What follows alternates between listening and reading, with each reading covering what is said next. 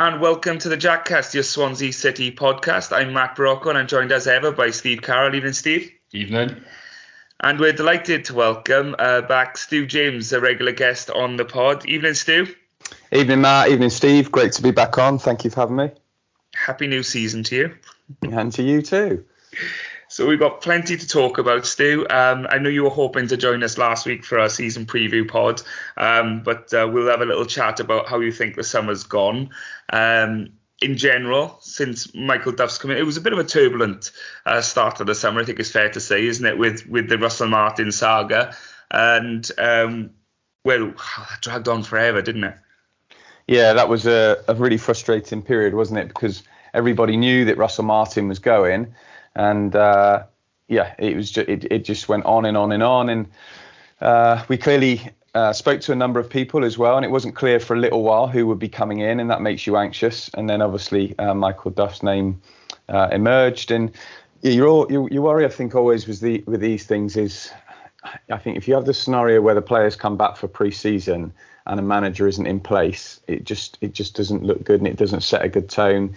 And we had this uh, a little while back, didn't we, when uh, when Steve Cooper departed, and right. um, you've got all that upheaval then, um, and the players are wondering what's happening. So I think we did it just in the nick of time, didn't we? He, he came in, uh, and then 24 hours later, um, sort of Duff was meeting the players. Uh, so so that was all good, and then there was a flurry of signings. I seem to think we had three in fairly quickly, and then it uh, then it sort of quietened down for a little bit, as it does at times. And um, yeah, all in all, I think it's been it's been really good. We're obviously still crying out for that left-sided defensive player, um, but I think we can all be encouraged by the other business we've done. And uh, yeah, obviously the the big question is um, what happens between now and the end of the window in terms of in terms of probably two players in particular, Matt Grimes and uh, Joel Piroe. Yeah, it feels different, doesn't it, Steve? I mean, in terms of how we've done our business, particularly since probably since I've been doing this pod. It doesn't something we've really had our hand. It seems to have been a, a, a poison chalice for this uh, for this club really because I started, I started doing it during the part where we started nose diving down the Premier League, and maybe since then our business has been a bit haphazard all over the shop, last minute things with Stu. I remember you did a piece before, or you spoke about it before, of the amount of business we've done on deadline day and Steve, this one, this summer, seems to be we're actually getting it done early on and getting the business and getting players in the door before that mad rush. Yeah, I think quite often we, we've been reactive, haven't we, rather than proactive. That's probably the best way of of describing it. Maybe waiting for one or two to leave before bringing people in, and then your top targets have, have gone, really, haven't they? So we have been better this time. I think we have probably you know backed this manager quicker than we have most of the others under mm. this regime, really. So it does feel a bit more promising. Obviously, there's another couple of weeks to go, isn't there? But as Stuart said, that that left back is you know still a huge priority, really. But um, you know, I think when we made those couple of signings in the week before the season started, it just gave you that hope then, didn't it? That you know we weren't going to have such an unbalanced team going into the first game, and that was the case really then, wasn't it? So yeah, I think it's there's certainly reasons to be positive. Um, you know, as ever, we'll see where we're at when we at um, at the end of the window. I think there's there's more come-ins and go-ins to be had. So um, yeah, but it's it certainly feels a bit more positive than than what we've had in the past. And I think uh, you do wonder if Russell Martin's looking at this and thinking, well, why didn't I have you know this level of backing because I would have been more successful. What's going on, Stu? I mean, I look across the championship and six or seven different clubs. I think if you did this level of business 12 months ago, you'd have walked into the playoffs. It was such a poor division, and nobody seemed to get their shit in order. And now this summer, everyone's going out making big, eye-catching signings, and we're one of those clubs, of course. But I'm looking at it thinking. I'm not just the only fan here who's thinking if we'd done this 12 months ago, some of these players came in 12 months ago, it would have been a different story. Oh, 100%. And it was interesting talking to Nigel Pearson uh, the week before last, and he was he agreed that it was a, a stronger championship than we've had for many years because of the calibre of teams that have come up and also the calibre of teams that have come down from the Premier League.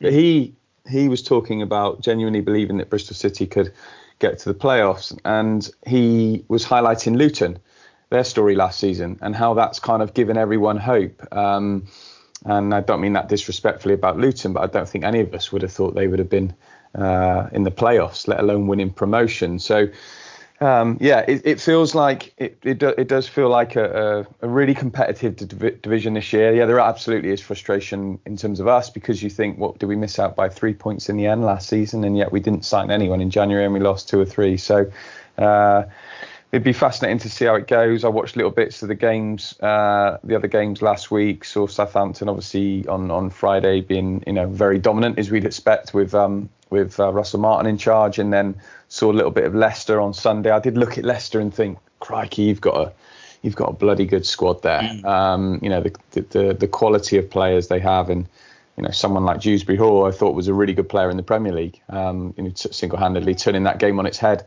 um, the other day. So yeah, for us, I think I think it's it's you know it's been really it's been really good. And as Steve rightly points out, that's the big thing about being proactive. If we hark back, and we don't want to particularly, but to the to where it all started going wrong in the Premier League. You know, we were waiting for people to go, weren't we? We think about Sigurdsson stuff like that, and then we, you know, yeah.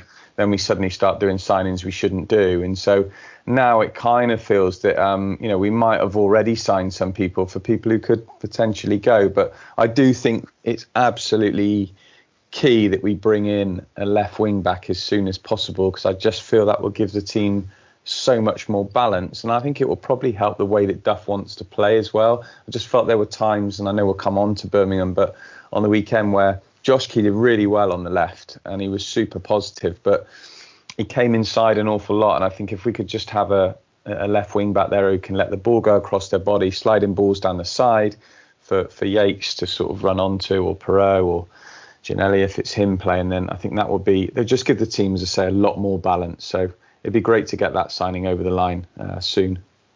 Yeah, definitely. And then you have to trust the, that considering the business we've done already, and it's all gone very quietly under the radar.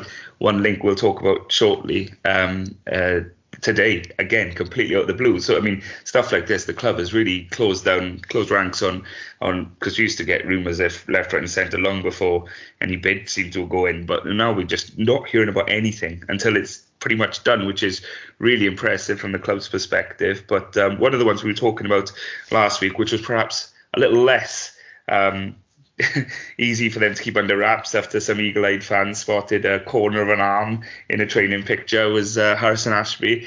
Who, uh, who came in um, eventually? We thought he might come in while we were recording the last pod, didn't he? But he came in the day after um, from Newcastle on loan, and um, that was to cover the other side, the right wing back, we also already bought Josh Key, but he'd shown in pre-season he could fill in at the left side. So um, we'll talk about the Birmingham game in a bit, but that's a really positive move from the club to bring in someone as highly rated as him for a year.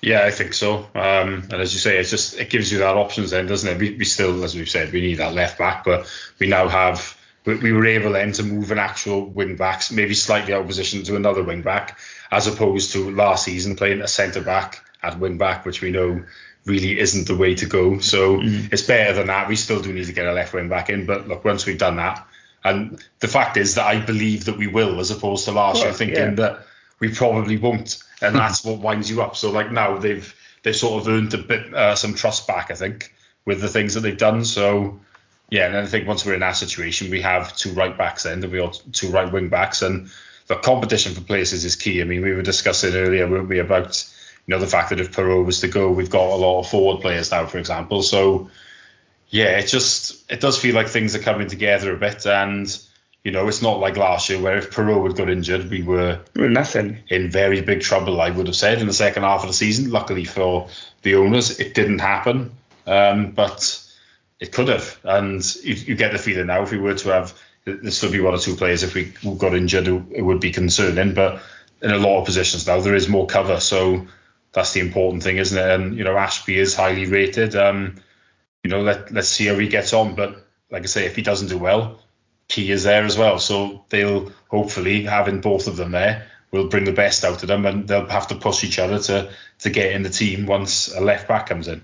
Well, based on their cameos last night, I was thinking about this earlier, Stu, and based on their cameos last night, I was thinking, well, I wouldn't actually mind seeing um, Miko, let's call him Miko for the purposes of pronunciation's sake, and Ginnelly playing up front together with the obviously a massive frame of uh, of of the Ukrainian striker, and then Ginnelly was clearly got bags of pace in him, and as we saw last night, a bit of a shot. Um, that big man, little man, kind of fast man running off the knockdowns, etc., etc. I wouldn't mind seeing that, but looking at the way the team is at the moment with Piroe, Cullen, and Yates, they're actually probably fourth and fifth in line, which speaks volumes, Steve. If I'm thinking I wouldn't mind seeing them two starting, and they're perhaps fourth and fifth in the pecking order at the moment, of how our business has gone in terms of strengthening that squad.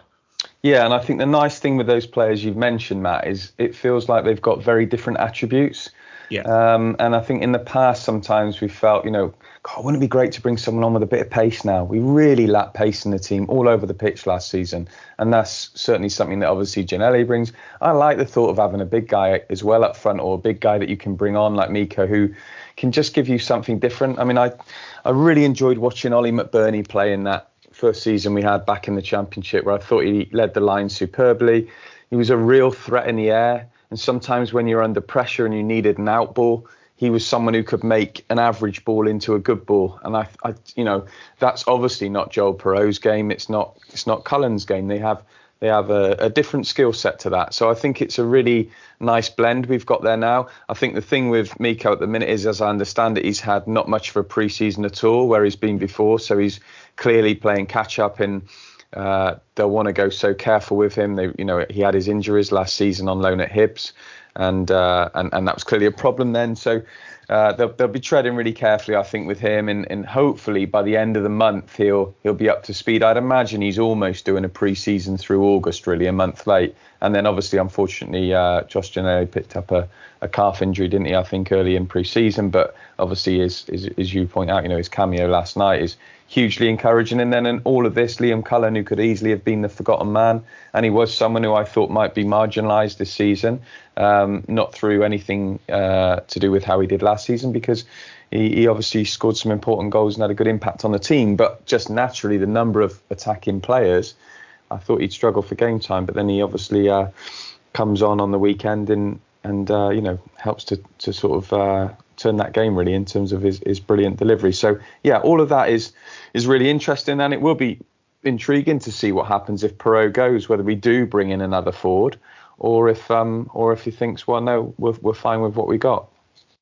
It would be really interesting, and he would probably point towards, as Steve mentioned earlier, about us being proactive rather than reactive. And if we were to settle after potentially selling Piroe, that would tell us all really that we were doing our business with that in mind, which as much disappointing as it will be and gut wrenching as it will be to lose Piroe later on in the window, would point towards Steve a far more professional outfit here that we aren't waiting till deadline day to get a tasty bid for someone, someone let him go and then go right okay let's do a deal for uh, Wilfried Bony and Andre Ayew and the stuff we did in the past where you throw silly money at bad well at bad apples well, really, we you know? attempted it with Karlan Grant as well didn't we? Don't forget. And yeah. obviously that I think through a little bit of luck, really, that that didn't happen. So, yeah, it's just you know, you, you, we'd be in a position when we have Piroe went on the deadline now where you wouldn't really have to panic as much. I wouldn't have thought. And if nobody came in, I'm not saying you'd jump for joy, but you'd think, well, we're not in a disastrous position. You certainly wouldn't be thinking, right, we have to sign someone. Like you mentioned the Bony one, for example. Llorente went on deadline day, and then you're like, well, we have to sign somebody. Like otherwise, we're going into a season with Tammy Abraham yeah. on his own first season at Premier League level. You're thinking, well, we've got to do something. Ideally, we, I certainly didn't want to buy Bony. I may have gone with, along with a loan move and thought, right, well, we'll we'll go down that route because it's a lot less risky. But we felt like we had to do something, and you backed into a corner, aren't you? Whereas I don't feel like now we're we're as backed into a corner because we have been proactive. So mm. it just shows you the the difference that that makes, really. Then doesn't it? So it's, it's certainly the correct approach to make. We got um, Paul Watson in from Luton, still came with a, a good CV and uh, really well talked about in, in football circles by the sounds of things. And uh, how much would you attribute to him and the mindset of the new investors that have come in? And we see obviously put in a fair bit of money each there um, to, to help back the club in strengthening. Um, it does seem to be a different kind of way of working at the club now, not something we've seen in a long time. Yeah, and I think obviously there was a, a big hole to fill there. You know, someone had to um, take control of that situation. You know, before uh, Josh Marsh was obviously trying to do it um, to an extent, but uh, how dispiriting must that be if you're identifying players as Swansea were in you know November, December, ready to go for January, and then you know you've got a load of targets there lined up, and then you can't sign any of them. It's and obviously there was a hell of a lot of criticism, rightly so, for uh, the ownership group. Um, on the back of that dreadful January window. And it seems li- there's little point in bringing someone like Paul Watson in if you're not going to support him in his in his work. I think it's uh, you know in fairness, I don't think it's an easy market at all. Uh, as you identified earlier, there's lots of championship clubs trying to strengthen. Realistically, there's lots of clubs competing for the same players. Um, so that that makes it hard, obviously, as well. So yeah, you know, credit credit to the club for the business they've done so far. Um, I guess we've always got to be careful with these things that we don't make judgments too quickly. I think one of the biggest um, problems in my industry at times in the media is trying to read a lot into a little, and I'm always cautious about that. You know, it's it's like when you look at the, the players how they perform on Saturday. Some of them were seeing for the first time new signings in a competitive game, and mm. you know, I'd never want to be um, jumping, you know, shouting from the rooftops about someone equally. Equally, if someone had, you know, um, I thought Ashby was fairly quiet on on, on Saturday, but mm. I would never dream of judging someone on, you know, 60 minutes of football um, or whatever it is. So, um, yeah, I think there's a nice feeling around the club at the minute, rightly so, because we have got players in. We have improved in a number of positions where we were clearly short. You know, the fullback areas, as Steve says, now we've got two at right back. We just get someone in on the left and, uh, and in terms of attacking players, that was something that I found really frustrating last season. I felt we just had a total lack of options. So yes, well done to Paul Watson and and you know the club have. Um, the club have clearly, I think they realised. I think it, that had to be a watershed moment. January, you know, I know it was far from the first time it had happened, and we had heard before, you know, there can't be a repeat of this. But had there been a repeat of this on the back of new investment, on the back of Paul Watson coming in, well, I think we'd have pretty much given up with the with it all then. Um, so, you know, yeah, good stuff so far, and hopefully we all still feel really upbeat when you know when the window closes. Yeah, fingers crossed. And let's get on to the start of the season, the long awaited. Well, we, we wanted this curtain raiser, Steve, because we were looking at it last week in the, on the pod, don't we? And we were saying we've got a lot of new players to blood, a new manager, a completely new style of play. We understand the, the, the transition that we saw when Russell Martin took over from Steve Cooper, that, that well, that never really fully clicked after two years. So we were going to see some teething problems over time here with Michael Duff. We are to expect it. But he's not going from, he's not chalk and cheese. He wants to, by his own admission, do a little bit in between. He doesn't want to go long ball, but at the same time, he wants to have the option to go a bit more direct if the option's there. So we were looking forward to this, but we also pointed out in last week's pod that um, Birmingham had a very strong window, arguably the strongest in the championship, and they had a lot of debutants play. And we talked about the both sets of players are going to want to impress their their fans, aren't they? And well, indeed, two debutants scored in a one-all draw. Yeah, um, it, it, certainly wasn't a classic, was it? Um, you know, I think both teams had their moments really, but it, it did feel as if we were a new team with with new players, and it was a little bit disjointed, if I'm honest. Some players maybe getting to know their new teammates and obviously adapting to being a little bit different, not trying to keep the ball as as often maybe and playing a bit forward more often. So, look, I think overall, I'm quite pleased to have come away with something because I, I didn't think we were at our best, and obviously we were behind in the game. So, you know, um, I think you've got to be realistic on the opening day. It's, it's very rare you see a complete performance on an opening day. I, I can't mm. think of many. Um, ironically, one of the best performances I've ever seen on the opening day was a game at Oldham where we actually lost. Yeah, we did. I remember Oldham fans said yeah. if we finish above Swansea this season, yeah. we'll be champions. Yeah, in all fairness, that. Well, yeah, we did. We did go on to win the league, but yeah. at the same time, we gave away two horrendous goals. Yeah, and one of them was a penalty in the first minute. So yeah, I think you, you don't get these polished performances often on day one, especially under a new regime. Um, we've got to be patient, as Stephen said. You can't be judging people after an hour or 90 minutes or anything. It's just crazy. You've got to give people a, a reasonable chance. So, you know, um, there's, there's, things to work on. There were positives. We did score a nice goal. Jerry Yates off the mark, isn't he? Uh, Cullen had a really good impact, I thought, when he come on. Um, the Grimes pass for which put Cullen through for the assist. Obviously, that was really good. So, you know, when Rushworth made some good saves, I know obviously he'll take a little bit of the blame for the goal that we conceded, but I mean, you made a couple of saves, so instantly I'm thinking there's an upgrade. Oh, it's a monumental upgrade. I don't think there's any doubt in Steve's head. I mean, we talked last summer, uh, not last summer, sorry, last winter, and I remember you saying I think you're on this pod actually, where we said we may have to forego our bid for a striker because we obviously now are definitely going to put all our funds into getting a goalkeeper now Benda's out injured and it's really hampered our plans. And we bring in a player who's never played a senior game in his life, and that was it. And we were just looking at it now and going, right, okay, so apparently now we're going to go with Andy Fisher for the rest of the season.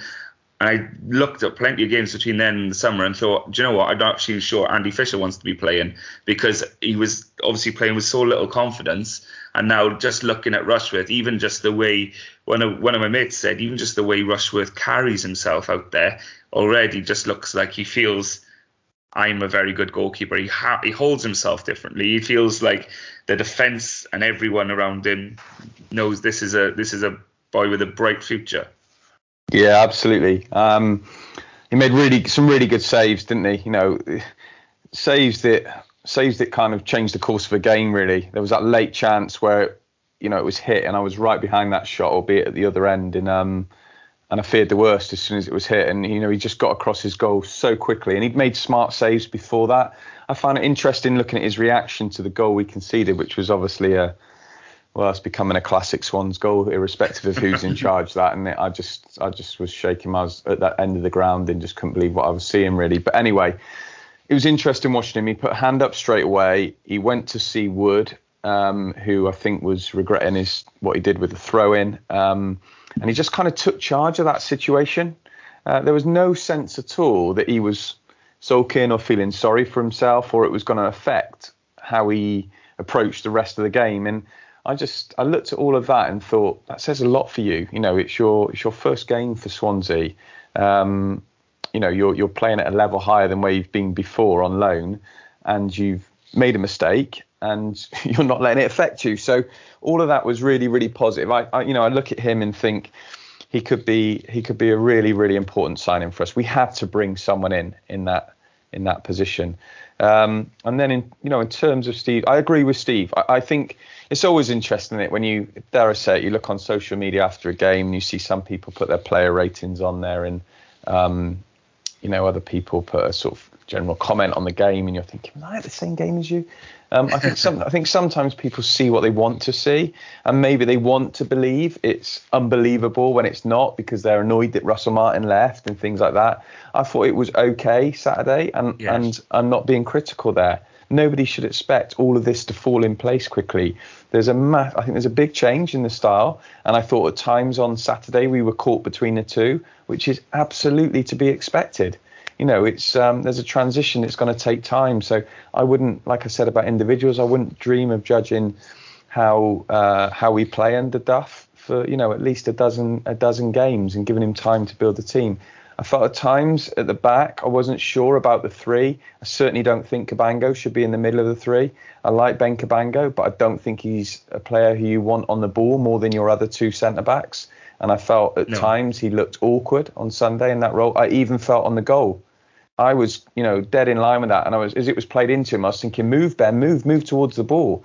Um, and I know that it was interesting that Duff came out afterwards and said, we don't want Rushworth you know, giving Cabango the ball there. Whereas I guess that's a big difference. Russell Martin probably would have said still play there. Um, so I think that needs to change. And I'd be interested to see going forward when when we a few of us went over for the day that Michael Duff was uh, presented to the media uh, and he was asked about his formations, and he said he used a lot of different formations last season at Barnsley, and he wasn't wedded to one. And interestingly, he said I started the season with wing back, wing backs. He said that was the way I wanted to play. I'd used it during pre-season. He said it really didn't go well, and I decided there and then I'm going to change. Um, uh, change the system. Now, you know, it, there's no reason to do that after Saturday. It, it clearly wasn't uh, clearly wasn't bad, but um, I'm intrigued going forward what that might look like. I just thought there were a lot of passes between Wood and Cabango, and I was thinking, where are we going with this kind of thing? Um, I thought Key was uh, excellent on the left. He was full of positivity. It looked awkward at times. There's several times when he was playing that blind ball round the corner because he wanted to use his right. But yeah. I, I want to say this: I feel when Sorinola played that role last season, he would constantly turn back and play back to the centre back, and it used yeah. to drive me mad. We'd never get up the pitch. It was really, really frustrating. Whereas I felt Key on the weekend, even though it's his, not his natural side, he was prepared to be really positive, to run um, the the Birmingham defender he was up against, and get us up the pitch and, and, and you know cause problems now and again. Even if it only ended up winning a throw in or sometimes forcing a corner, it just felt so much more positive to see that. So I like the energy that he brings to the team, and I like his um, I like his positivity. But I think the rest of it, yeah, is is going to take is going to take time. I was interested in Birmingham. I was a bit happily disappointed in Birmingham. I expected a bit more from them. Yeah. I, I didn't. Some people were saying how they pressed. I didn't think they really did press that much at times. I felt like I said earlier, Wood and Cabango had a lot of possession between them without really a threat on the ball, and they were almost saying, "Go on, then find a pass," and we didn't quite know how to play through them. Um, so yeah, uh, you know, it, it, probably looked like what it was, which is two teams with quite a few new players who were trying to find their way. Um, but I was really, really relieved we got a point, Matt. I'd have been I just think it, you know it would have taken sucked a bit of the positivity out of the place if we'd have walked out that stadium on Saturday having lost one 0 at home and not just one 0 at home, but one 0 to a really really bad goal.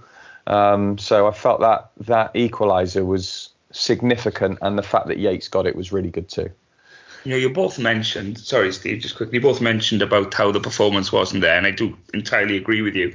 But it is quite refreshing in a sense of, especially the last two years, how we had to be at our scintillating best to win games. And we did see that over the two year period, really, with Russell Martin. You had to be. We'd concede the simplest of goals, and then we'd score a 30 pass move, and you'd think, this is the brilliance and this is the idiocy of the way we're playing at the moment. And we would have to work so hard for a goal. And to see us score what turns out to be quite a simple goal. I mean, Grimes be fair to him, is a, is a fantastic pass through to Cullen, takes a touch, picks out Yates in the middle, bang, and all of a sudden out of nowhere, really, because we weren't really under any great control of the game at that point.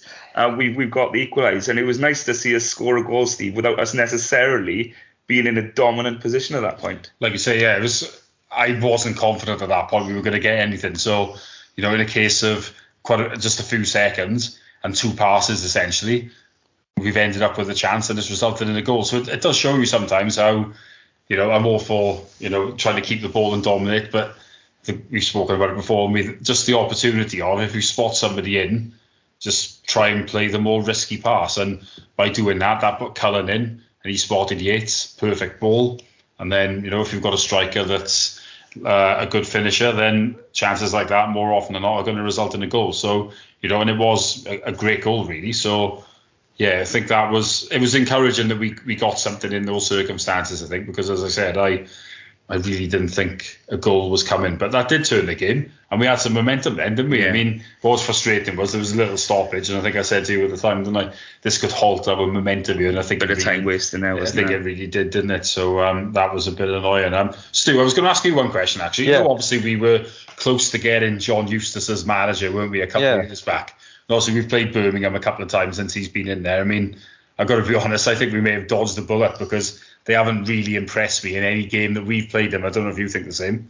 Yeah, I think it's really interesting that because I remember speaking to people on about Eustace when he was about to come in, and um, absolutely raving about the way. And I know it was Kidderminster, but his his Kidderminster team were playing, and you know they were seen as I think the titled the Barcelona of non-league kind of thing, and he was seen as kind of the brains behind QPR. I think he was there with Warburton, wasn't he? And he was a you know, had a reputation as a really, really good coach who wanted to play.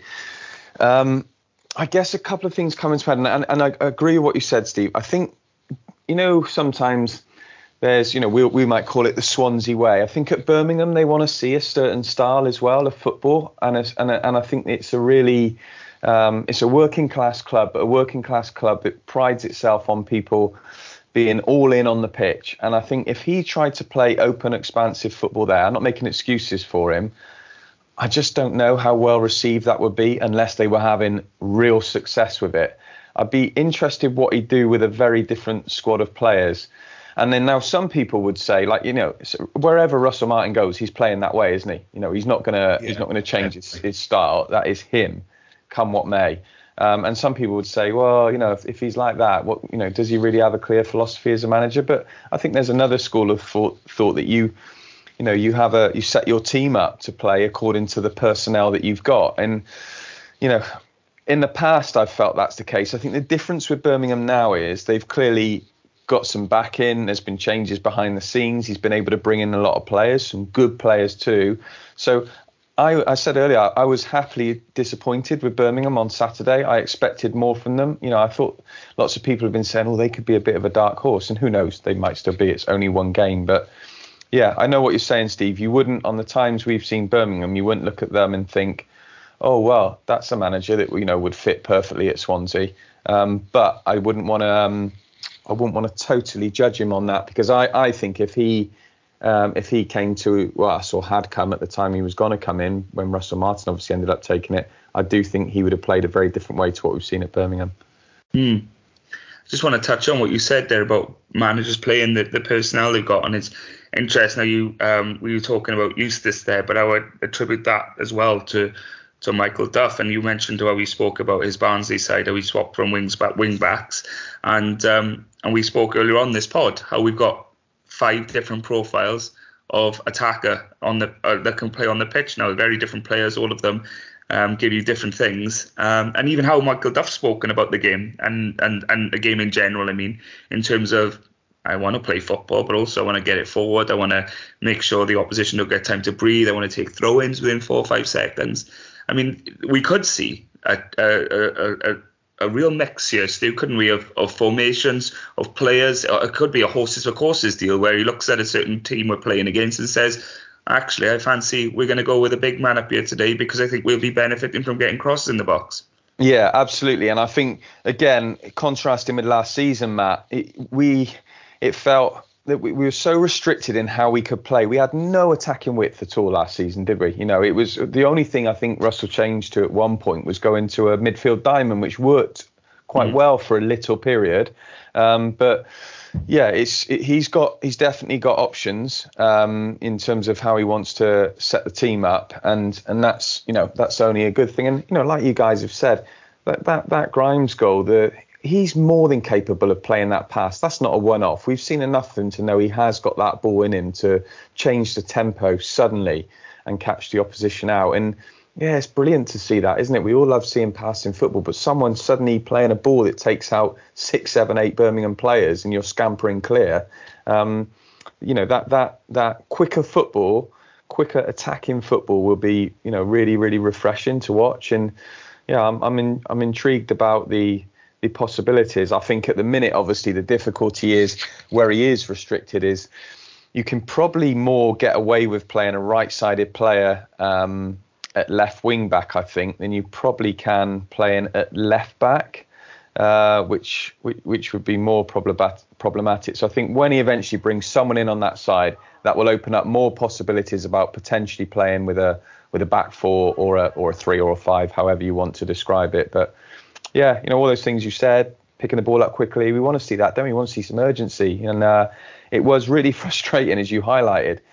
When we went 1 1 and, and the crowd was right behind the team, we were playing at a quicker tempo, and I thought we're going to win this 2 one mm-hmm. And then someone went down injured. I don't know whether it was when Darling absolutely filled his boots, which um, which was. Uh, mate. which, being honest, was quite refreshing to see. Yeah. Um, and then they made three, four changes, and it just, um, as you two identified, took away that that real flow we had and rhythm we had to our game at that point. But um, yeah, hey, there's always a place for a Harry Darling challenge, isn't there, in football like that? It's good to see sometimes. You want he owed that because how they won a free kick after 60 seconds of booting him in the head?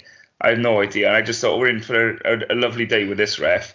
Oh, Matt, I got, I, I got a straight red for us if that happens in the. Matt, I got, I got to tell you about that, right? So I've turned up with with my lad Zach, and um, I said, Zach, I said, do you know what? This season, I said I'm going to be calmer. I said I'm not going. to... I said the same you. I said, I, to you, Steve. I said I'm not. I know that's nonsense. Yeah. I said I'm not going to get irate about things. I said I'm not going to get wound up, get caught up in the emotion of the game. I reckon they had four free kicks inside the first two minutes. Um, Pato was booked after about three minutes, wasn't yeah. he? Yeah. Anyway, on the fourth fourth one, I was up on my feet in the stand and in an area really where people don't, you know, get up on their feet that much unless there's a goal or something. And Zach just turned his head and looked at me and he said, "That lasted two minutes, Dad." And I thought, "Dear me." One of the guys um, was in the same area, same guys come back last. I hadn't actually spoken to him uh, since getting to my seat just before kick off, and I'd spoken to him and happy new season, etc. And they come literally after that darling challenge uh, where he where he got given a free kick to them. He turned around and said uh, happy new season to you? And I and I thought oh I just literally picked up where I've left off still. I, Yeah, yeah. got in and I thought I'm going to have a different year. I'm not going to get so angry. I'm going to look at it more with a neutral eye. And not be so one-eyed about it. And after well all of all of one minute I turned around and called the ref also. But in all fairness, that you did take a boot in the head, so you think well, it was a little bit ridiculous, and Yeah. the fact the ref just didn't react to it, actually give it against us. You're just thinking, what's going on here then? What's your name, Mike Dean? it's funny what this game does to us, isn't it? Because to be fair, guys, I couldn't see where the equaliser was coming. I, I just couldn't see us getting a goal. You know, it was a goal quite out of the blue, wasn't it? Uh, Yeah. You know, and and I was sitting there and I and I'd become more sort of frustrated with it. Oh no, you start thinking, why do I put myself through this kind of thing? And then, you know, a few minutes later, there's that lovely move, that beautiful feeling of when actually you can see you're going to score before you do score, and um, and you know you're jumping around like a lunatic and lost in the moment, and then you think, yeah, that's why I do it. Um, so there we go. It's not football, isn't it? It's it's one of those things you put yourself through, and you think every week, I don't know why I keep doing this, but every week you're going to be there, Yeah. and you, you look forward to it from Monday morning. It's the only thing you you know you look forward to the next weekend, and it's a drug you can't give up. Yeah, it is, it is it that. is. But talk, talking of drugs, you can't give up because we both went down on uh, on the midweek game, Steve, as well, didn't we? Um, Yeah. against Northampton, and we wanted to uh, to see how well maybe if Michael Duff had taken some notes from the Saturday game, the positives and negatives, and see how we do against lower league opposition.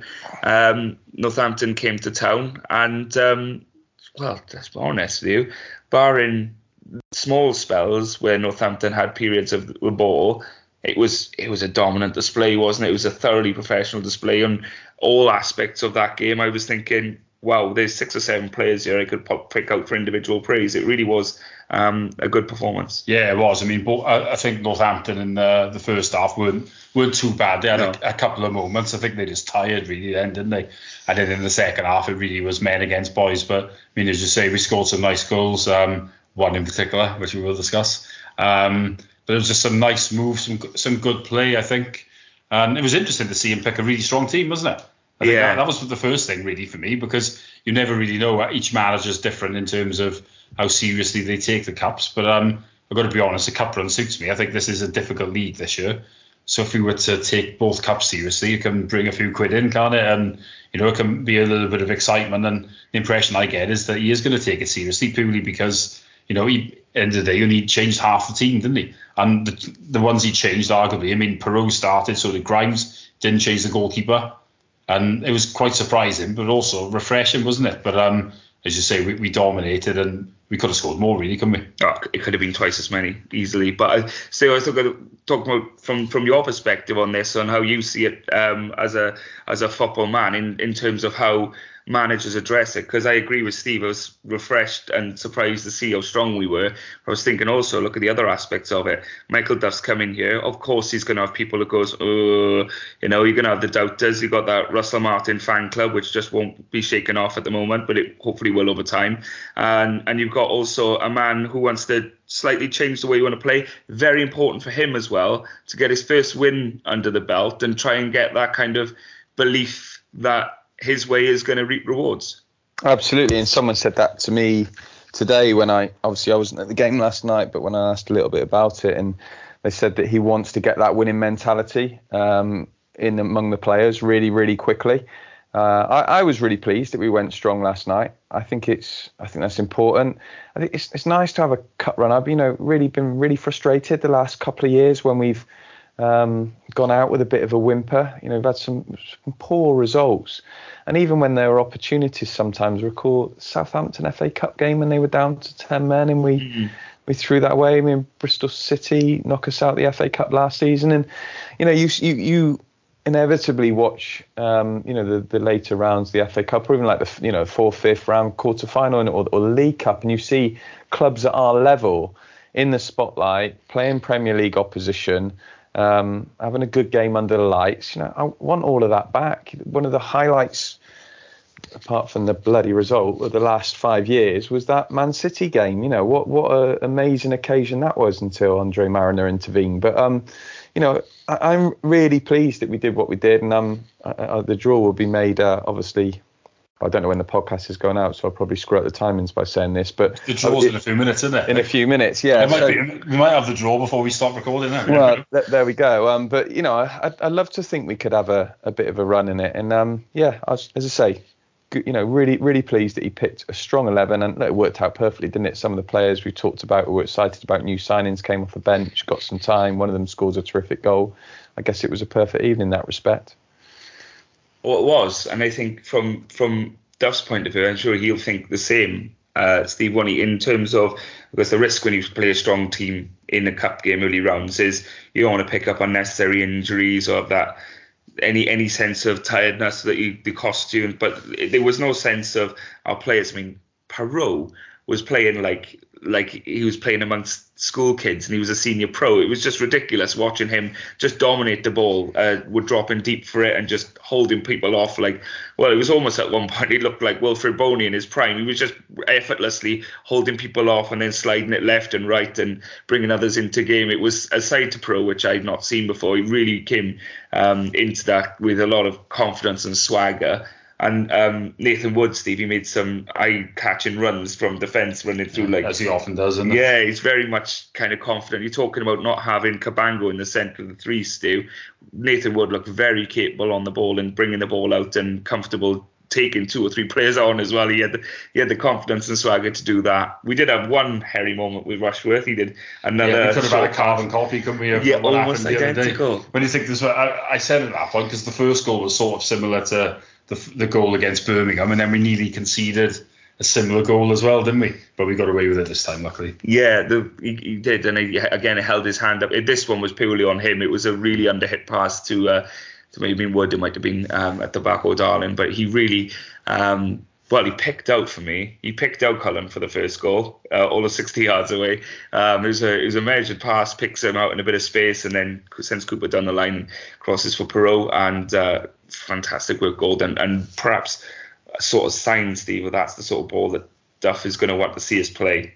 Picked out, picked out long ball out or that direct pass out to cut out four or five of their players who are busy retreating, hit them quick, hit them before they can reset. How many times did we say last season? It's all pretty. By the time we get to 25, 30 yards out, they've got eight men behind the ball. We've got to do it all again. So it's nice to see us go quick, get in behind quick, and really pressure. Um, the second goal came from good work down the right again and trying to get in behind and Piroe bundles it in uh, for his second of the evening. And um, well we just uh, handled I mean everyone I know the game wasn't televised wasn't able to get a stream online but I think everyone who's listening to this pod has seen Josh Ginnelly's goal. Uh, he might already have scored. I'm really surprised that he hasn't scored Stu the goal of the season already at the start of August Oh, it was a wonderful strike, and I don't feel we've seen enough. People might correct me, but I feel like we don't see enough long-range goals from the from the Swans. Um, dare I mention Olivier Ntcham now, but um, he, he he had that capability. It reminded me of a goal actually that I think Bersant Celina scored in a cup yeah. game. Ipswich was he? He scored one like that against Ipswich. Or was yeah. that no? No, that was that was the breakaway, breakaway goal. goal. Yes, no, sorry. There was one he scored in a it wasn't Northampton the opponents, was it? I'm trying to think who we played in the FA Cup um, under Potter. That must have been Man City. You're not thinking of you. No, no, no. Oh, was it one against Brentford or Gillingham or something? Gillingham, that's it, Steve. Gillingham, I'm sure it was yeah, Gillingham. I remember, yeah. I remember us giving him a hiding. Yeah, he did score a screamer. You're right. It's Saturday afternoon. Um, yeah, but um, ah, wonderful goal. Um, just absolutely flew off his boot. But then the bit before it was great to see when it, we really lacked someone who can take someone on and beat someone.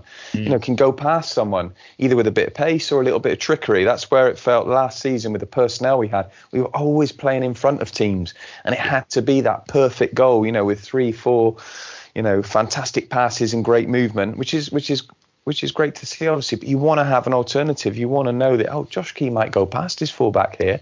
You know that uh, that we can create a little bit of something with um, yeah with, with other means. So yeah, no, really, really, really positive all round last night. Hopefully, obviously, we can, you know, it's a completely different opponent, but we can carry that into into Saturday. The players must have a bit of confidence. Yeah, for sure. I mean, you mentioned Josh Key then. I think um, he he'd obviously made way for uh, Abdullah last night, um, who played on the on the left hand side, but. Um, again, he put in a solid performance. He could have and should have scored really, but again, could have scored seven last night. And I don't think anyone would have um, really said that was unfair because it was a, just a dominant performance. But um, thinking back to Key, I mean, he was up against Ethan Laird on on Saturday playing, and he was on the wrong side, and he won our man of the match, didn't he, Josh Key? So it, it is yeah. a testament, as you mentioned earlier, about how how hard working he was on that side to get around and challenge his man. He had a he had a hard task, so um, it's nice to see, Stu, if and when we do bring uh, that left wing back in, which is clearly a, a, number one target for us, that we've got someone as versatile as Key who can clearly function either side. Yeah, hundred percent. And I think it wouldn't it be nice to get someone in with similar attributes on the left as well. Uh, you know, I felt that held us back. You know, we keep harping back to last season, but it, it's a it's a, a, valid comparison, especially when we played with wingbacks a lot last season. But we just really, as Steve said, we end up playing you know centre halves there. Or Sorinola was obviously a real a real disappointment, and it just felt so negative at times. You know, we really were crying out for players who I think in that position are almost first. Well, they are first and foremost. I think they're attacking, not defending. And last season it felt as if that was flipped on its head. So yeah, Josh Key, even in the Bristol Rovers game, which I didn't think we played very well in, um, and uh, um, and it was disappointing. I looked at him that night and thought, well, like you know, you, have got a bit of pace, you've got a bit of urgency in your game. You want to make things happen. Yeah. Your first thought seems to be, can I go forward? Not can I can I keep the ball and be safe? Um, so yeah, all of that's um, really encouraging with him. I get the feeling that he's going to be a you know, a really popular player at the club. Obviously, when Connor Roberts was here, he, you know, for other reasons as well, given his, his, his affinity with the club, being there a long time and from the area, all the rest. But Connor played with that passion, didn't he, and that desire to make things happen. Um, hey, on that note, by the way, on the Connor Roberts, mm. I didn't know we, Harry Darling was suddenly taking long throws on the weekend. And Zach turned around to me and went, "Yeah, I saw one or two. I was, I was thinking, he said, "I didn't know he could throw the." I didn't know he could throw a ball that far. And I was thinking, I've never seen Harry Darling take a throw, and suddenly he's launching it into the penalty box. When he would say under Russell Martin, it's definitely not going to be a Russell yeah. Martin tactic, is it? That's no, uh, I guess not. But it was, it was just, um, you know, hey, especially if um, you know the the Mikos out there, the, the Ukrainian strikers. Yeah. I don't know, to mix it up sometimes. I even remember with with um, Connor and uh, Steve Cooper when he was launching the long throws, and um, and uh, you know it'd been sort like Barnsley, didn't we? I remember on Sky. exactly. We went, went in, and I think Cabango headed it straight in. It was brilliant. That's it, Steve. And uh, you know, it's a sort of thing that you know, being a bit of a purist, I'd have really frowned on with other clubs for a long time, and sort of thought, oh god, look at that. The, the, truth um, is, is that I think why it's so effective is because you can't really practice defending it in training, can you? No. Unless you've got someone yourself who can launch one in there. I mean look at Wales right, obviously did it against Croatia. Yeah. Wales did it against yeah. Croatia, didn't they? Yeah. Didn't play great, and look, everyone knows my thoughts on Robert Page, but a ball has gone in, someone's flicked it on, and then Broadhead's nicked one in at the far post, and we've stolen a point. I mean, they can be very effective. I, I think what I would say is I wouldn't want that to be our default, our main aim of the game. But no, that look, was the difference with Steve Cooper, wasn't yeah, it? It got I to think. the point where you thought, actually, we're we're playing for this now. We're trying to get into these positions where we can just launch a hopeful one, and I don't yeah, feel like that's yeah, I don't feel like that's going to be. Yeah, it's, it's, an added bonus, isn't it, as opposed to like um, a main tactic, I would say. Yeah, it's just nice to mix it up at times, isn't it? You know, you don't have to do everything short and certainly not everything long. But it was just, yeah, we we just had a little smile to ourselves. Thought, wow, didn't know we could do that. Yeah, it's very interesting. I mean, I, I guess we'll see what these players can do now. As, as you say, it was one one way, very much one way. And we we spoke it must have been about 18 months ago now.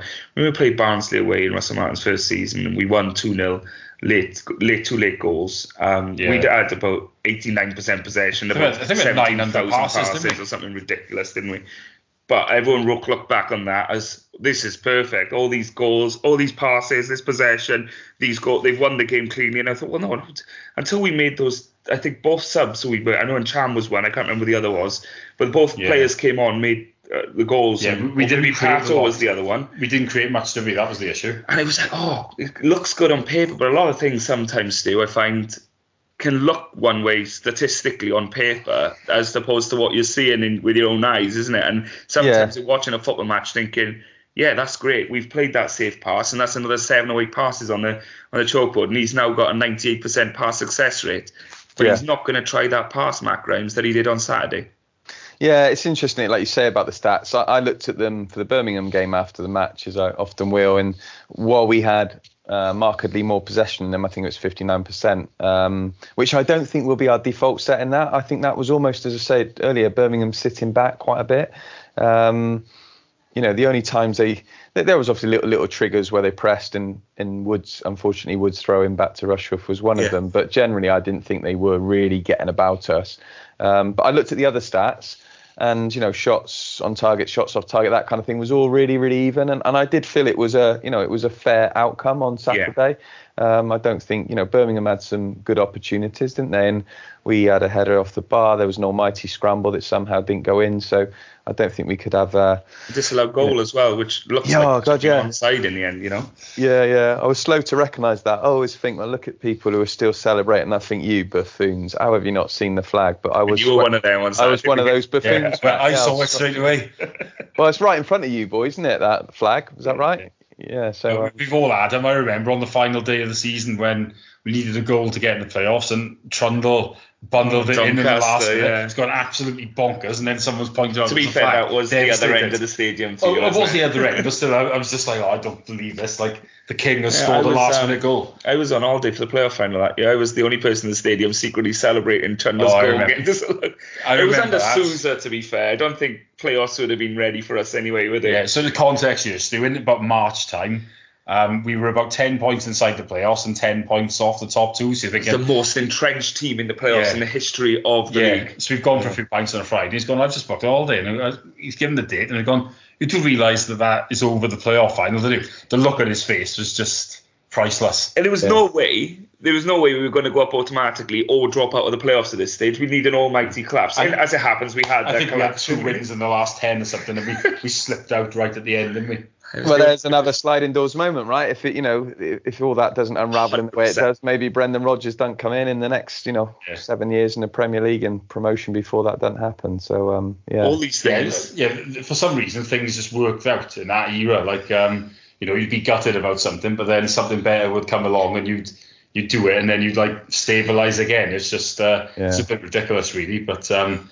yeah, I do remember that quite well. You uh, you were a bit concerned, weren't you? Yeah, of, of, of the 15,000 or so on the final day, that was the only Swans fan leaving with a wry smile on my face, to be honest. I think we drew nil nil, didn't we, in the end? Yeah, We did. needed well, the win, which is very fitting under Sousa because Well- there were a lot of nil nils. Yeah, Trundle was the, the best goals to game ratio in the league by some distance and only got Yeah. on the pitch about seven times, if I recall, because Sousa preferred players who didn't score goals. but yeah, it was um, that was really random one. But yeah, I think in looking back to uh, you, Stu, you saying there about stats not always playing out the way you see them and, and, and the way the football goes. Um, I mean, you'd you'd be happy to give up a percentage mark or two of um, of possession there, wouldn't you, to see us be a little bit more cutthroat when we get the ball? Oh, absolutely. You know, it's, I, I, some people are very critical of Russell Martin. I had a lot of time for him. Don't get me wrong, I had my frustrations last season as well. You know, I, and Steve knows that there were times when I thought we needed to pass forward quicker and it was too slow. But I had a lot of time for Russell Martin. I thought he was a good coach and a good manager um, uh, and, and a good guy. But um, there was nothing more infuriating than after a game, kind of looking at the stats sometimes and seeing the amount of possession we had, which we knew with our own eyes, and then you know seeing the scoreline, or even sometimes seeing the opposition having more attempts on more shots, you know, and you just looked at that and Yeah. thought that that can't be right. You know, you can't have that much control of the ball and then still be so vulnerable. And I do, you know, I do think. Um, Russell, if he'd have had some support in January, that could have looked uh, that could have looked different. We didn't have the attacking players, but coming back to your point, Matt, absolutely, it's not. You know, I want to see good football. I, I, I, that that is a given, but it doesn't have to be 70, 80 percent possession. I want to see goals scored.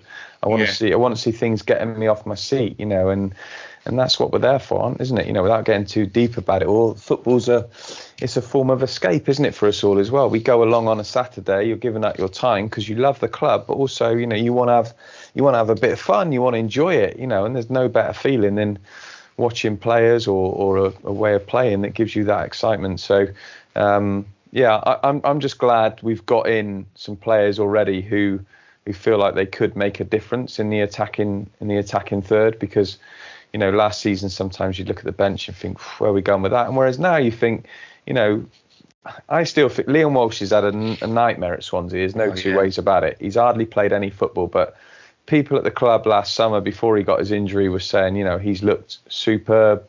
Um, he's a really good technical player, Liam Walsh, and you know, you think you've got him to come back into it. If we could get Joey Allen fit again as well, um, and you know, you talked about who came off the bench last night. It does feel like we might have a bit of depth to the squad as well, um, which is going to be obviously so important as we all know in the championship. So yeah, definitely at the minute, Matt.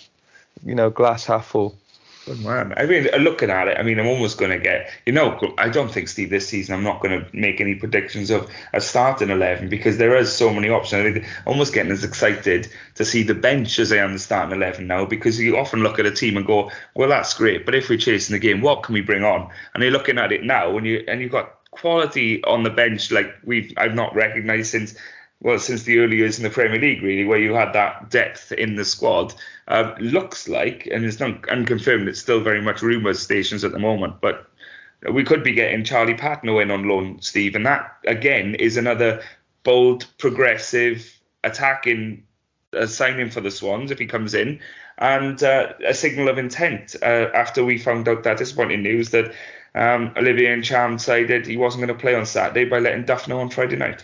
Yeah, exactly. I mean, I think I don't think anyone was too shocked that and Ntcham was capable of, of doing that. I mean, look, I, I don't think he's the best character to have around. I think the frustrating thing is that he is a man of immense ability, but there's a reason why he's been at Swansea, and it's because his application hasn't been good enough. So I think, all in all, if he didn't want to play, the best thing to do was to get rid of him. Uh, I don't know if he's officially gone yet, is he?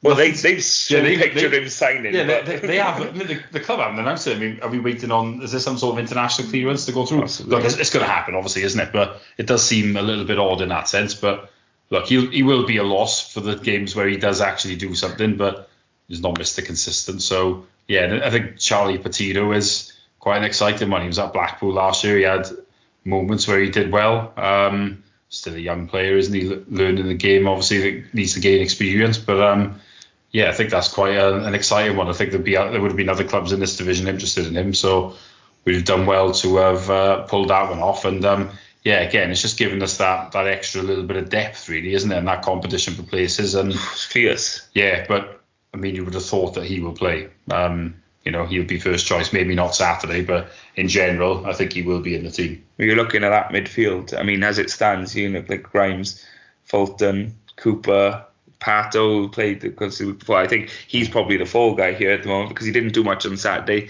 yeah. Uh, you know, and look at the players he came on again last night. Well, it's, it's another player night. you can't really trust. That's the truth, yeah, isn't it? Yeah. You know how many good games has he had in the last it's not, year, year not since he's, not since that first four or five months that he joined, didn't well, it? Really? Exactly. That's the problem, isn't it? So you know, I think a lot of fans probably don't aren't hugely fussed at him, and I'm probably one of them. I had that same opinion actually last night when I was looking at the team and thinking, I wonder how good we're being and how poor Northampton are as being a league below us. And I looked at whether I was over assessing some players' performances, but then I watched Pato and I thought, no, no, Cooper has been that good and Cullen has been that good because Pato was standing out as being nowhere near as effective as either of those.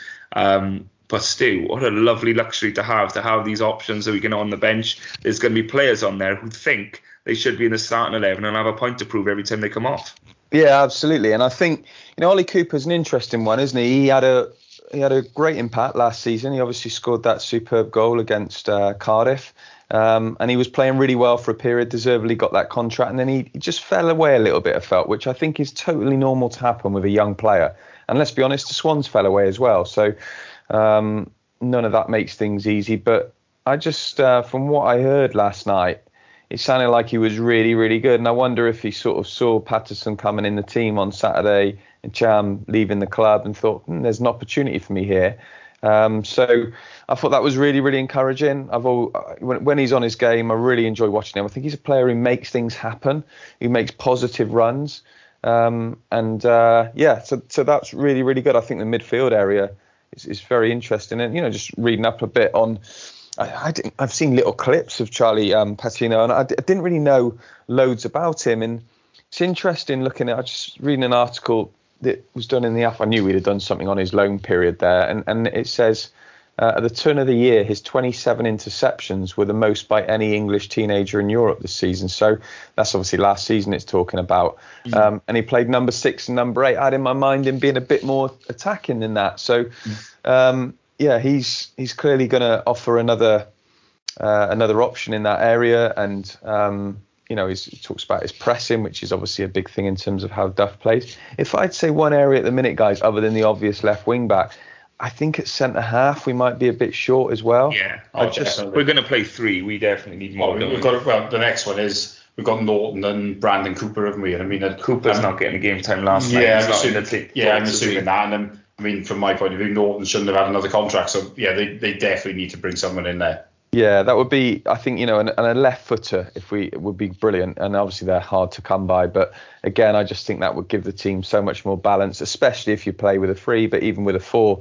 Um, so he's going to need to bring someone in there. And I think it probably wouldn't do any harm for that to be someone with some experience. And I'm not talking like, you know, no disrespect at Naughton's age, but, you know, Darling, Cabango, Wood are all relatively, well, they are young players. Yeah, young, yeah. So it would be good to get someone in about 27, 28, really, who's who's still hungry and wants to achieve something. Um, uh, you know, at least 30 and under. Um, but just I think that would make a difference with those with those players. Um, you know, who knows? Something could still happen there. It, it, you know, it wouldn't overly surprise me if someone came in for Wood. Um, so uh, we'll, we'll, we'll have to see. And I guess that's the thing we're we're juggling in at the minute, isn't it? We we, we just don't know what that team's going to look like um, until at the end of August. And I do think I know managers moan about that, but I do think it's ridiculous that the season starts and you play these sort of four or five opening games with with that hanging over you that that everything could suddenly change. Um, but yeah, as we've said all along, the good thing is that we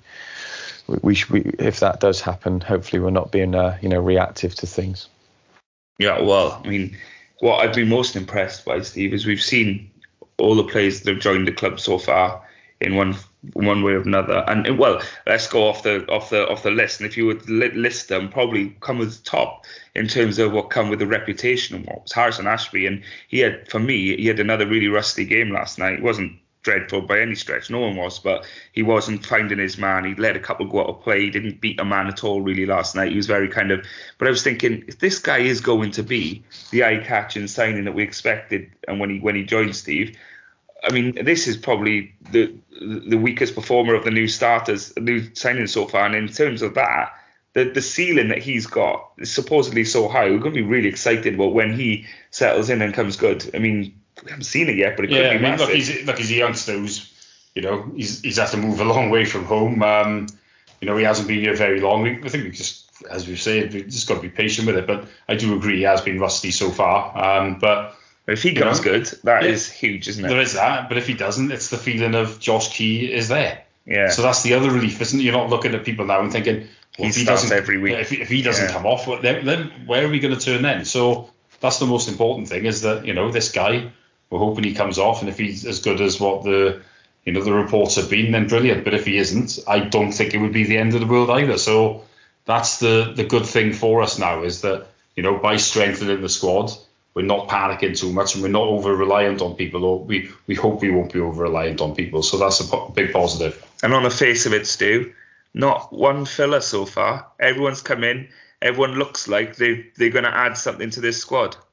Yeah, and that's so important, isn't it? You know, it's you want to bring players in who are going to make you better, and that's stating the obvious. But yeah, bringing players in who I think we've done a few loan signings, haven't we, in the past where where they've had such a you know you look at Finn Stevens last season. Yeah.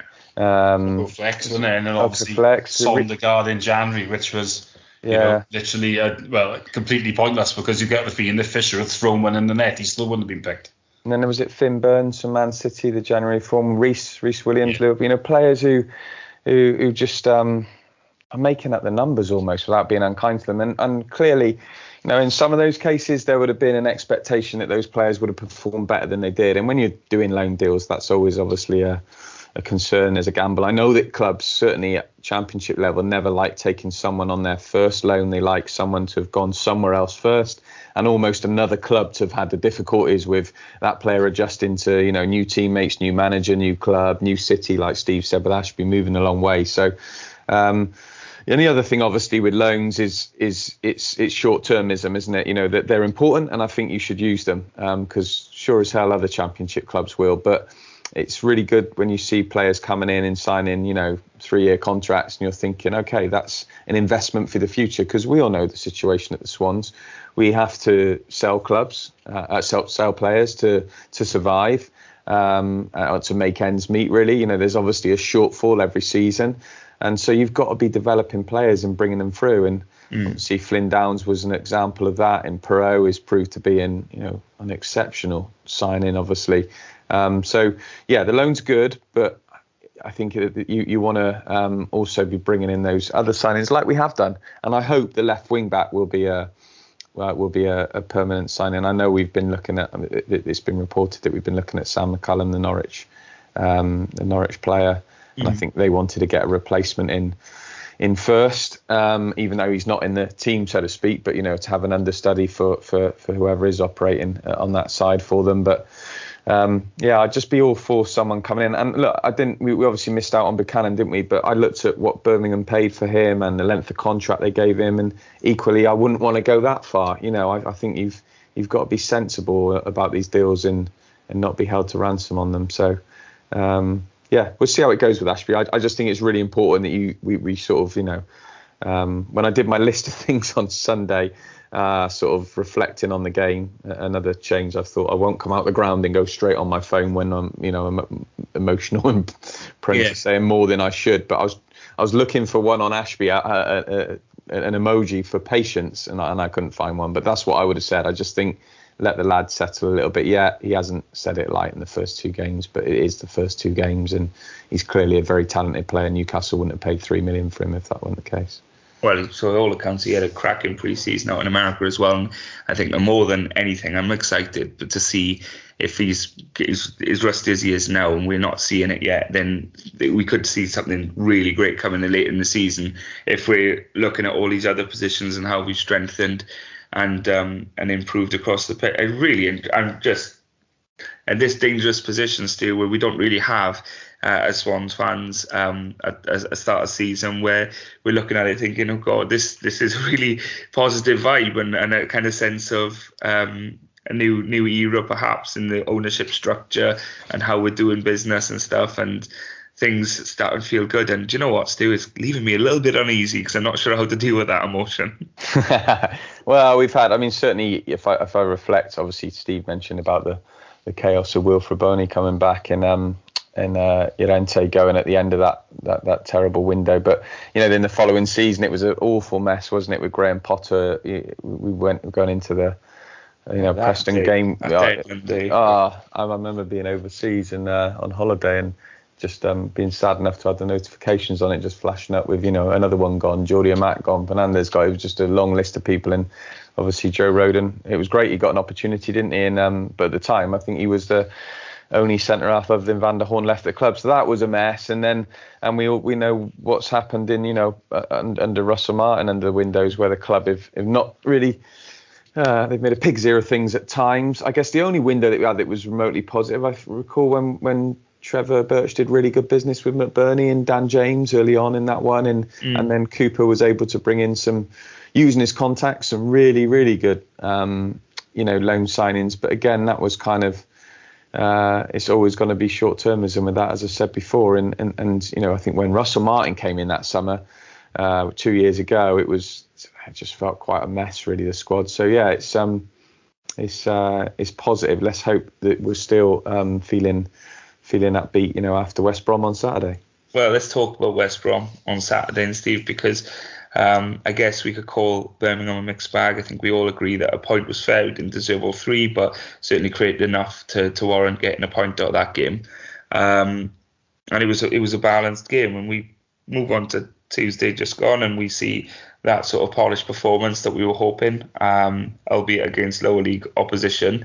Uh, and now we go on the road um, to the Midlands and hoping for a, a, perhaps a little bit more of a, a, Michael Duff team performance than we saw against Birmingham, where we see um, the sorts of passages of play which we've seen in, in fits and starts a little bit against Reading, a little bit again and against Northampton the other night, and those moments where you think, oh, I can see what he's trying to do here. I can see why he's had success with this in the past.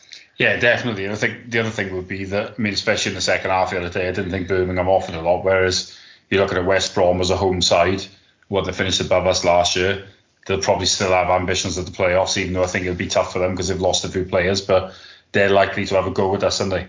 So sometimes that can suit us a little bit better. So I think it will be an interesting one on uh, on the weekend. But yeah, as you say, we're still just sort of trying to build, aren't we? And um, you know, players settling in, getting used to each other. So, you know, I'm not expecting brilliant things again. I'm, but I'd like to see more encouragement. And you certainly think after what happened in the midweek, where a lot of the first choice players did at least, even if they didn't start, they came on sub, won't do any harm for confidence with it. So, you know, but this is going to be a tough game, isn't it? I think if we came away with something from this game, I'd be quite pleased with that. I mean, I'm you know, we I know last year we did go there and win. It was a great win, and obviously we nicked it quite late, didn't we? So probably one of the, the highlights of the season. Although of course the uh, the standout would be a, a different last minute winner. But um, yeah, I couldn't help but mention that. Um, but look, it was it was a great one, and obviously we haven't played them that long ago when you think about it, because the last game of last season was. Mm. Was against West Brom, wasn't it? And that ended in the same way with last minute la- last last kick of the game. So, you know, um, yeah, we'll, we'll we'll see, won't we? It'll it'll be a tough one, I think, up there. But the interesting thing now is a few players playing well, as we said in the Northampton game. Then, you know, it's it gives the manager a, a nice sort of headache, doesn't it? Yeah, very much so. It's interesting. Steve mentioned West Brom at the end of last season, Steve, because I think it was the the the the, the journalists' line of, well, if this is the last time we see Joe Piroe then um, what a fitting send off it was, scoring that last kick of the game winner.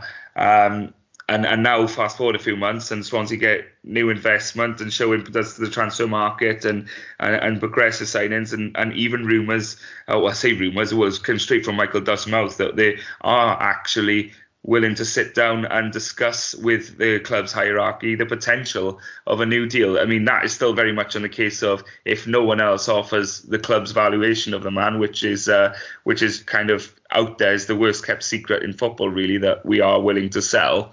But the idea that we are toying with the idea of adding to his contract as it stands is another sign that this club is trying to handle itself a little differently now. It's, it's again optimism. Yeah, absolutely. I mean, realistically, this should have been done after the first season, shouldn't it? Stating the obvious, you know, he had a really good first season, um, and there would have been no reason then for the club not to try and get him on a new contract. Um, I think they were late trying to do that, and uh, I don't think it's been e- easy negotiating with Piroe's people either. Um, so, so I'm not saying it was straightforward, but um, I think there would have been an opportunity to do that if they'd have been prepared to um, I say push the boat out with the money. I don't think they'd have had to gone uh, crazy with it. But anyway, look, that ship sailed. Mm. I think the only way that he signs a new contract now is if there's a relatively low release clause in there. You have to be realistic about that. Um, Piroe, you know, giving Piroe uh, significantly more money a week um, would be just bringing him short-term reward in many respects in terms of what he could potentially earn by, you know, um, joining another club. So. Uh, a lot will depend, obviously, on the level of interest that there is out there, and if if something doesn't materialise late in the window, um, and that could be a you know Premier League level, uh, a struggling Premier Premier League club that gets off to a bad start and is suddenly crying out for goals, or or I think you know I still think one of the relegated um, Premier League clubs in the Championship this season is a it could be a it could be a destination for Piroe. If anything like that doesn't happen, then yeah, you could see a, a, scenario potentially where Piroe signs a new deal um, with a low release clause, and I think yeah, people would have to accept that's what it's going to be. You know, he's not going to sign a three, four year deal um, without some kind of written assurance that if a club comes in in January or um, at the end of the season, he's got a relatively clear passage to go. Because at this moment in time, obviously, he could sit tight and mm. wait till January, and then you know be in a position to agree a pre-contract with uh, you know with a club overseas, or he goes on a lucrative free next summer. But I think the real positive at the minute, sometimes in this these scenarios, and we've seen this, you know, with Obafemi, let's be honest, was a right pain in the ass um, mm. last season, um, and you know, disruptive things in a way that you know you can't underestimate. We haven't seen that with Piroe. Um, he's no, been not at all you talked about him where he applied himself. Obviously, I didn't see last night. Obviously, saw Saturday, and I've seen glimpses of pre-season. Um, you know, he's been he's been fully committed. And hey, if he's got any sense, he's trying to score the goals to get him his move, isn't he? You know, it would be it'd be foolish for him not to. Um, and I'm quite happy for that to carry on because I know I've seen some people saying, "Oh, look, you know, if he don't sign, no worries. Let's." he, he could be our ticket to promotion. I, will be honest, I don't see it like that. I just think that's financial madness. Um, that to me feels like a huge gamble when you're talking about Michael Duff coming in. This is his first season. Um, and thinking, yeah, let's roll the dice and hope that Piroe can score the goals to win promotion. And if he doesn't do it, we just write off, you know, whatever it is, eight, ten million pounds. I don't think Swansea's in a position to do that. So, um, yeah, for the minute, I think it's just positive. He's he's got all the incentive to go and do well, play well, score goals, and that helps us in the short term, trying to put points on the board at the start of the season, and it might help us in terms of increasing his value if he stays and signs a deal with a release clause. Brilliant. Um, but for me, the worst case scenario is um, he goes on a free next summer. Well, I feel like I know Steve mentioned earlier about feeling like we would do the business we expect to do as opposed to previous transfer windows where we thought we might actually not do the most obvious piece of business here. It does feel like now we're feeling that the people in charge of doing the transfers have got a sensible idea of how football works. Um, before we finish, just a quick uh, quick fire for both of you. Uh, Piroe, Grimes, Wood. How many of them are here on September the 3rd? Steve first. Two. Two. I think Grimes will go to Southampton. You reckon? Well, it, looks like Ward Prowse is going. I'm assuming Lavia will go. They're going to need players then, aren't they? I, I, I interpreted Grimes' words last week as a bit of a come and get me plea. Um, but yeah, I hope he takes Southampton to the cleaners. They've got the money, and also they were tossers in terms of the way that they've dealt with the Russell Martin thing. So we'll get his money another way by yeah, charging twenty five. Well, no, I still think we might get the money that we're more than entitled to, but mm-hmm. I also now think, well, I, be prepared to not take the money from them and make them pay over the odds. Yeah. Uh, well, stitch them up. It's exactly what they deserve. They, if you're going to take someone's manager, just pay the fair release clause because you're going to cause a lot of upheaval to a club. To try and pull a fast one, it's, it's just not on, is it? There's a, there's a Southampton fan and podcaster actually I follow on Twitter. And uh, started following after this Russell Martin saga and was chatting during the summer. And he was really upset today that West Ham had agreed terms with Ward Prowse before they'd agreed a fee for him. And I replied saying it's not exactly how you've got your manager by the way. Because yeah, exactly. we still haven't agreed a compensation deal for Russell Martin as he's sitting in their dugout. But you know hypocrisy. Eh? Uh, yeah. What about you? Wood, uh, Grimes, and Piroe. How many of those three are going to be at Swansea? Do you know what? I, I can give you an answer to that without saying who because I really don't know. But I fear it will just be one of them left at the end of it, um, and I hope I'm wrong on that. Uh, but that's just my my feeling. You know, they've, they've all, that you can make cases for all of them for why teams would want to sign them. I think, especially Grimes in in Joel Piroe. Um, I, am kind of been resigned to Piroe going, so I'd be really disappointed if Grimes left. I know he, he sometimes gets a bit of stick from the Swans fans, but I love Matt Grimes. I think he's been um, a really underrated player and servant at the club, and um, yeah, he's brave. He gets on the ball, even if he's having uh, having a difficult game. I know he'll still go looking for the ball all the time and won't hide. Um, and yeah, that pass on Saturday was further evidence of his ability. So I'd really hope he stays. Um, but uh, I agree with what Steve said. Um, he, it's important that the club take a really, really strong stance, and we've had, you know, the the word that we're not under pressure to sell that kind of thing. How, however true that is, I don't know. But in certainly dealing with Southampton, given it's been really, really problematic over Russell Martin, and we still don't know what we're going to get in compensation. Um, if if they were to go for Grimes with a load of money burning a hole in their pocket, which is clearly going to be the case, then we really should be driving up the asking price. Um, he's got two years on his contract, mm. and uh, that plays into our hands in a way that it doesn't with Piroe. So. Yeah, um, as I say, fingers crossed. It is only one of them that goes. Um, it'd be disappointing to think it'd be more than that. Or did you did you mean one would go or two would go? Sorry, so I was saying I, I think two will go. I think you think two will go. Yeah, I'm gonna yeah. be I'm gonna I'm gonna hold it because I'm holding the optimism candle on this new uh investor. What's going wrong? How can you be the? Oh, you know, right? What happened as this podcast? So I'm not effing and blinding every two minutes, but I'm I'm looking at the way the club has handled itself during the summer and how they've gone about their business very quietly under the radar. People are finding about names when it's already done, which is very unlike us. Well, since following the Swans, even Huw Jenkins wasn't like that, was he? In terms of keeping things dumb. So on that note, I'm going to say that we're going to have all three, uh, which would be wow, what a statement that would be. And I hope I, let's obviously we all hope that I'm right in that one because that'll mean that the club are um, obviously squad will be so strong as a result of that. But we'll see, we'll see. It will be very interesting anyway. There's a lot of business to be done, and for once, it actually feels like Swansea City are going to be the ones doing the business throughout the transfer window rather than just on deadline day, which we've become accustomed to. Um, so keep keep keep it close here. We're going to keep an eye on what happens around uh, the transfer window, and of course, come back to you after the West Brom game on Saturday, where we hope we get the first league win under Michael Duff. A massive thanks, Stu, for joining us this evening. It's been great chatting to you.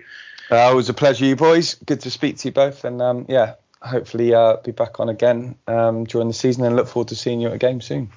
Yeah, yeah, we'll be talking about the promotion party, and no, I'm only joking. It's a long, long season. There's a long transfer window left to go yet, but we'll see what happens. We remain optimistic and hope this is a new dawn and a new era for Swansea City. Uh, we'll be back next week, as I say, after West Brom. Uh, but until then, have a lovely week and a weekend. I'll speak to you soon. Bye bye.